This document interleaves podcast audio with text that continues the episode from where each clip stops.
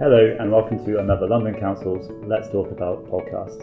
Today we're talking about homelessness, and particularly focusing on how London's homelessness services have changed following the introduction of the Homelessness Reduction Act.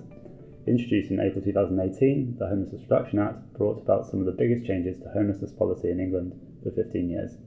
It introduced new statutory duties for councils across England to prevent homelessness and widened eligibility for support and advice services to include single homeless people. In December 2018, London Councils and the London Housing Directors Group commissioned LSE London to review how homelessness services in London had changed following the introduction of the Act and in light of other policy changes and market changes. The review looks at how services have responded to the changing policy and market environment and assesses councils' funding requirements to maintain, maintain services into the future. I'm Alex Sewell, I'm Special Projects Lead in the Housing and Planning team at London Councils. I'm Ellie Shepherd. I'm strategic lead for housing and planning, also at London Councils. And I'm Kath Scanlon. I'm Distinguished Policy Fellow at LSE London at the London School of Economics. So, we've been working with the LSE on a report that's just come out into homelessness costs. Um, and Kath, I wondered if you could just tell us a little bit about some of the pressures that councils are facing. We we looked at in this report at the pressures, the financial pressures faced by local authorities in London. Now, all local authorities in England have a legal responsibility to accommodate households that meet, meet the, the, the, definition of homeless homelessness, households who are eligible. Um, and in London, that the cost of that is particularly high, both because we have a lot of homeless households in London and because it's really expensive to keep people in temporary accommodation while uh, councils are looking for long-term housing for these households. And there are some households that say stay in so-called temporary accommodation for up to 10 to 12 years or even mm. longer. The central government does give grants to help local authorities meet the cost of this, but in the case of London, those grants are far less than London authorities are actually spending. And the cost has risen in the last couple of years because the Homelessness Reduction Act gave local authorities new responsibilities that added to the cost. Mm. Yeah. Um, it's interesting what you're saying about uh, London being particularly expensive for, for homelessness because I was really struck in the research about the unit costs and how much higher they were in London for not only the main duty but also the new duties under the Homelessness Reduction Act of prevention and, and relief. Um, yeah, did you expect that when you went into the research? We knew that costs would be higher in London, but we mm. didn't know exactly how much the difference would be or what we didn't we hadn't drilled down into what the drivers of those additional costs were. So when the Homelessness Reduction Act was uh, brought into force in April 2018, um, there was some money on offer for all local authorities to help them meet the additional costs that, mm. that um, of the responsibilities that the Act brought in. And in calculating that amount of money, the government used a formula and they calculated what Ellie's mentioned as the unit cost of mm. housing a homeless household, as well as the unit costs of, of dealing with other bits of homelessness responsibilities.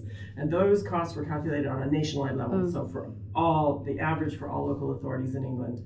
But because London is so much more, has so much more expensive and has a, a different context, those figures really understate the cost in, in London. So compared to the national figure, it costs about, about four times as much to prevent a household becoming homeless and about twice as much to deal with a homeless household once they go into um, temporary accommodation. I think those are really stark figures, um, actually, and also it remains the case, does it not, that um, London has about two thirds or uh, it's about sixty. Or it's, yeah, two thirds. Yeah. Um, of the of the homeless households across across the country are in London. Mm-hmm. Um, so not only are we um, accommodating more households, but we're accommodating them at a higher cost. So, what is the total cost that boroughs are putting into homelessness at the moment? Well, the, the overall total expenditure, what all of the 33 local authorities in London spend on homelessness every year, mm-hmm. is about 900 million pounds at the moment. Now, they get income related to that mm-hmm. because they get rents and um, contributions from the tenants themselves and grants from the government. So if we net out all of the related income, it comes to about 200 million pounds a year that they're paying for out of their own uh, general funds, out of the money that they collect from council tax and from other local sources of income. Now, there are, there are lots of local authorities in, say, the north of England who don't pay any of the costs of homelessness out of their own resources because it's all covered by, by grant and by other income. But London authorities have to bear a lot of that cost. I suspect a lot of that um, cost is obviously driven by the sort of LHA freezes and the fact that council have to top up a lot of um, sort of temporary accommodation rents in particular as sort of being a big contributing factor towards that sort of gap. That's one of the big con- con- uh, contributing factors. There's also um, the fact that uh, in the, the private rented sector, which is where most of the households in temporary accommodation end up, there's a, a, a sort of subsector of that market that caters for temporary accommodation uh, needs. And that bit of the market has more and more moved towards charging not monthly leases like would be standard in any usual rental contract, but charging by the night uh, because they can make the landlords can make more money doing it that way. It's perfectly legal. Um, but charging by the night to put up a household in some cases for years is, is very expensive. Exactly. It's not a huge amount. And there's such a limited amount of accommodation that is available for families in receipt of housing benefit who uh, on LHA rates, and I think that's an important factor here, which is, is sort of what Alex was saying, because there was some research that we did at London Councils, Alex, about that. Yeah, it's um, highlighting that in parts of London, I think 0% of the market is actually affordable Yeah. under LHA. Uh, I think the average is 15%, 15, yeah, and it should be thirty, um, or it Yeah. was thirty when it was it was first worked out. So I think that um, what this research really kind of gets um, into the um, into the detail of is the um, uh, the pressure of homelessness in terms of you have these um, increasing levels of responsibility on councils to prevent, relieve, and house homeless families, but a decreasing amount of stock to do that into, and a lot of restrictions on the amount of money that can Yeah. can go into that. And understandably, so we're doing obviously the response for um, the Homelessness Reduction Act call for evidence at the moment and a subsequent survey around that, sort of asking people in sort of housing departments whether what the biggest impacts would be. And obviously, a lot of housing officers are saying LHA is sort of pretty much the top thing that would make a massive difference to them in terms of being able to house people. Yeah, so um, it, it, it, I I think it works both ways. Mm-hmm. We're getting homeless, uh, people are presenting as homeless mm-hmm. because they haven't Yes, been able to yeah. maintain their tenancy because the LHA rates are, are too low and they can't afford to, to make up the difference. And then at the other end, it's really difficult to move households out of temporary accommodation into settled mm-hmm. accommodation because there's a huge shortage of social housing and the PR, the private rented uh, tenancies are not affordable because the, the LHA won't won't cover them. So pe- people are getting kind of stuck in temporary accommodation for years and years. Yeah, I think that's also one of the so again subsequent to sort of this is one of the reasons why we see sort of temporary accommodation increasing as well is obviously because we had this pressure on homeless, uh, you know, uh, additional people coming in through the Homelessness Reduction Act. You've got boroughs that are already doing a lot of prevention before this sort of act came in, and then this kind of creating that additional pressure, isn't it? in terms of like the outlays, there's not a huge amount that boroughs could do differently to what they were doing hmm. before. To so we're kind of seeing this increase in TA in a lot of parts of London. Yeah, that's that's what we've seen from uh, anecdotally from housing directors, um, and obviously this research was done with London Housing Directors Group, uh, London Councils, and, and, and with the LSE, And um, the Society of London Treasurers. and indeed the Society helpful. of London Treasurers. And in fact, do you want to say a little bit about uh, how you went about collecting some of this cost data because it was really complicated.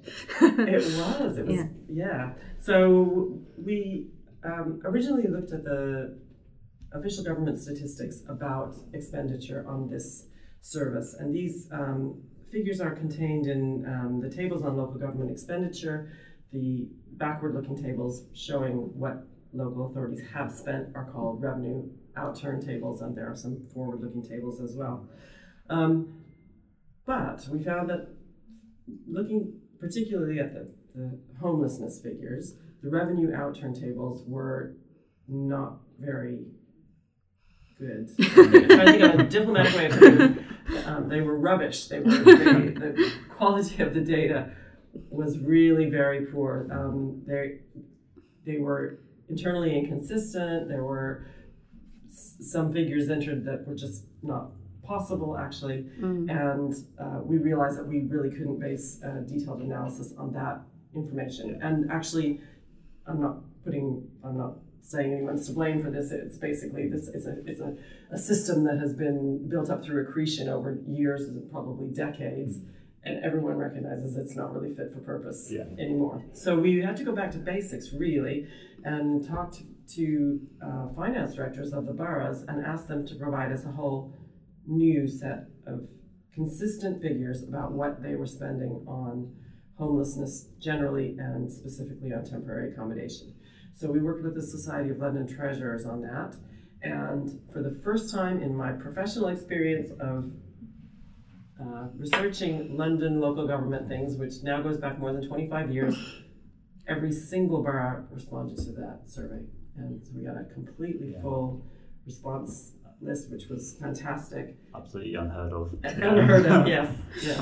So congratulations to everybody who, who did, did that. Well done, um, the people in Southwark and everybody who responded to that. Yeah, no, we um, we really appreciated the um, SLT support there because um, they also agreed exactly what the, the cost would look like.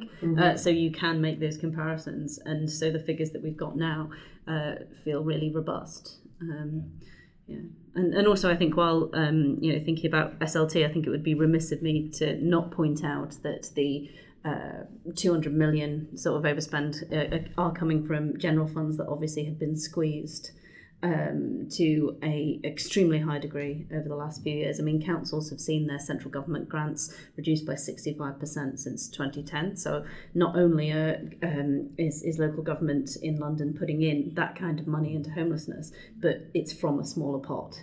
Um, and you can really Absolutely. you can really see that with the National Audit Office. Um, they're looking to homelessness as well. Like the amount of money that councils are paying into temporary accommodation is really increasing when most other costs are decreasing because they have to because of the cuts. Yeah, and obviously the, the research that's been produced shows that it's going to increase further, both as Yeah. a total amount and also as a proportion Yeah. of um, yeah, of homelessness spend. Do So to 237 million, I think by 2022, 23. That's what we expect. Yeah. The, the expectation behind the Homelessness Reduction Act was that by s- spending more effort up front to prevent households from ever becoming homeless, it would reduce the flow of households into the, the you know, statutory homeless category and eventually mean that councils spent less because they didn't have so many um, households who were homeless. And that, it, you know, in principle is uh, a sensible thing to do, and I think all the local authorities that we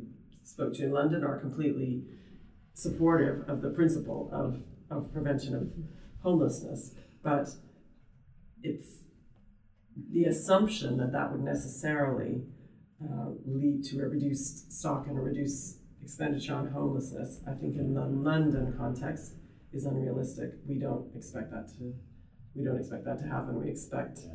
that um, expenditure will continue to grow actually. Yeah, and there'll because there'll always be that other side of it, which is actually where can you find housing Yes. where people Yes. actually move into, and that's always going to be well in the current situation where we have a lack of social housing, welfare restrictions, all these types of market pressures. There's where is Yeah, actually and the courts have, Yeah. um, you know, quite rightly um, taken the position that councils have to pay a lot of attention to the, to the social needs of the household, to the education of the children. They can't necessarily move people a long way away to where accommodation is more available or cheaper. They have to keep them Yeah. close to home. Which is what councils do want to do. Um, course, yeah. You know, on a, a political level and on an office level, but it's. I think that one of the issues that London councils had with the Homelessness Reduction Act when it was going through um, process to, to becoming law was that it put a great a huge duty on local government to deal with homelessness, but it didn't do anything to assist our levers at actually relieving homelessness. So there was no additional way of getting more um, units into uh, supply of social or genuinely affordable housing, and and obviously there was no way of increasing LHA spend. Um, and so you have a, a harder duty, but you can't actually uh, do anything at the at the other end. So it's all about um, you know that that's not helpful. And I think the other the other issue that we had with it was the the level of um, uh, administrative work that goes into taking somebody through what's called a personalised housing plan um, and the IT system that is used to support that, H-CLIC. Um, and I think that came up certainly in our conversations with boroughs as being one of the key problems in terms of how long it takes an officer to actually um, do the work the, the casework behind rather than just the bit where they're actually doing the, the, the interviews with the homeless family or homeless individual.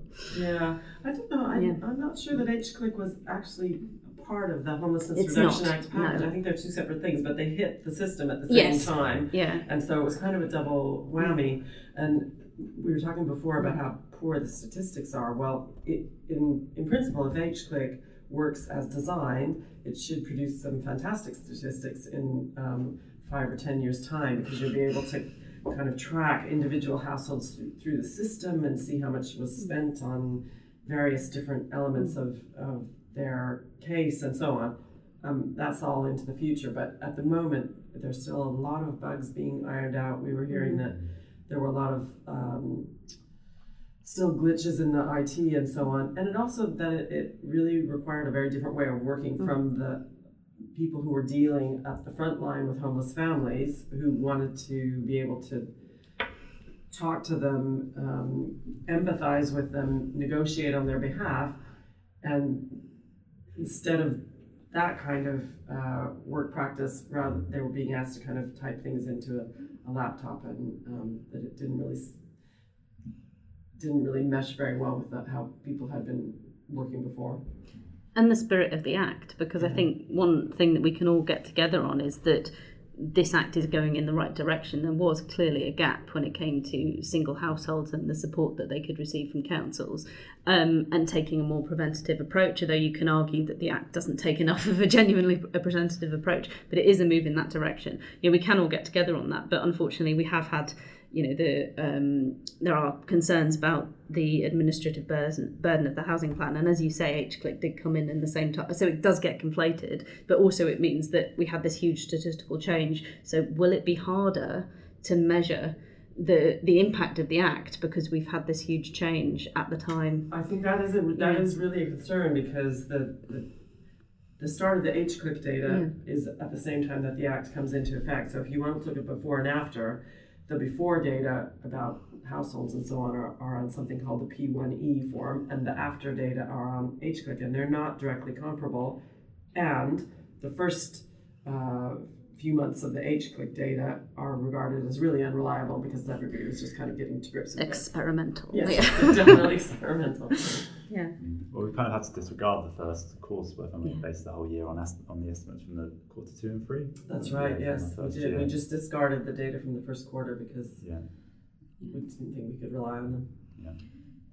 So um, I think the um, the other th- thing is obviously the duty to refer, isn't it? And Mm. how problematic that's been in terms of introducing the sort of administrative challenges around the duty to refer.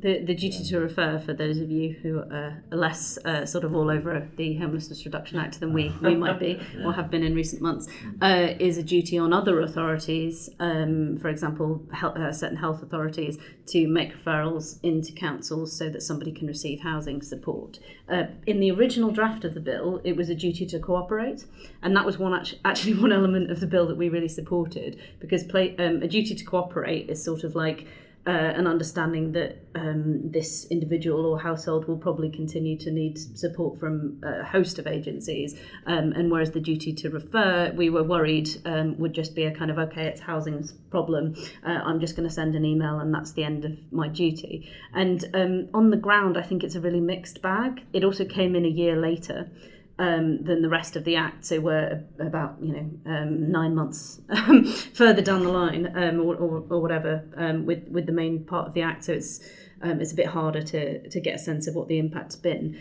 But it does seem that where things are working really well on duty to refer, it's been where councils have gone out and made a real effort, or whether we're pre-existing partnerships with health partners. Um, or with you know um, that actually worked really well previously. Prisons are another um, Yeah. big referring organization, and in some local authorities, that's well where the big prisons Yeah. are. That's really added, added a big flow of people.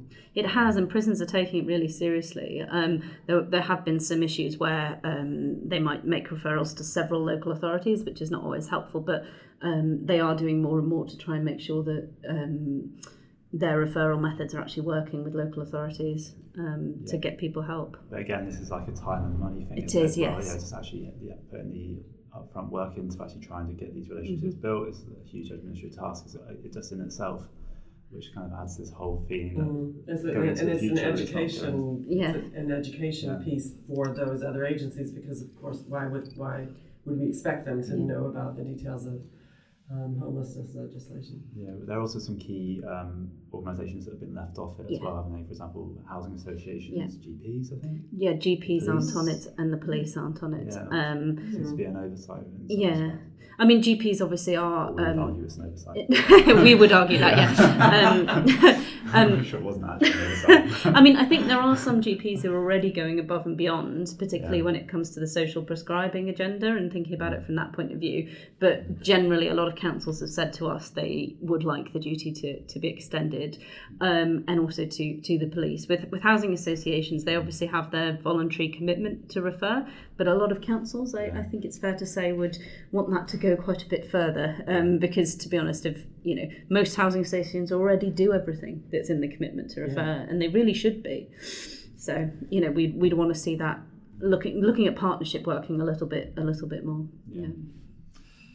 So, um, so in terms of the practical challenges, then, is there anything else that's sort of coming up from the research at the moment around sort of obviously got H-CLIC, got administrative tasks like in, sort of increasing the time it's actually taking to do an, an, an actual application, isn't it? So Well, the other thing that we heard was that that um, you are getting a lot Mm. more households coming forward of the, of the kinds that weren't um, coming forward much before, and that was the intention of the act. That's that's a good thing, and that's what it was meant to do.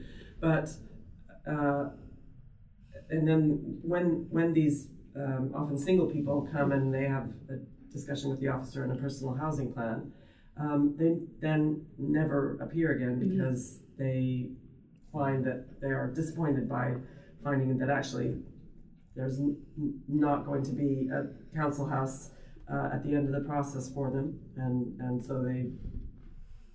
uh, Well, I don't know. And Would- would say- disengage from is, the process. Is it a waste of time? I mean, maybe it's a maybe they learn something and and they they they're- they go away better informed about what their options are. But there's definitely a sense of uh, unfulfilled kind of. Uh, Yeah, you, c- oh, it's an expectations um, issue Yeah. because Yeah. if you've heard that there's a new act that means that you'll be able to get support from your council, you you know might take turn up with a reasonable um, expectation of being housed, and that's not quite how the act works for single people.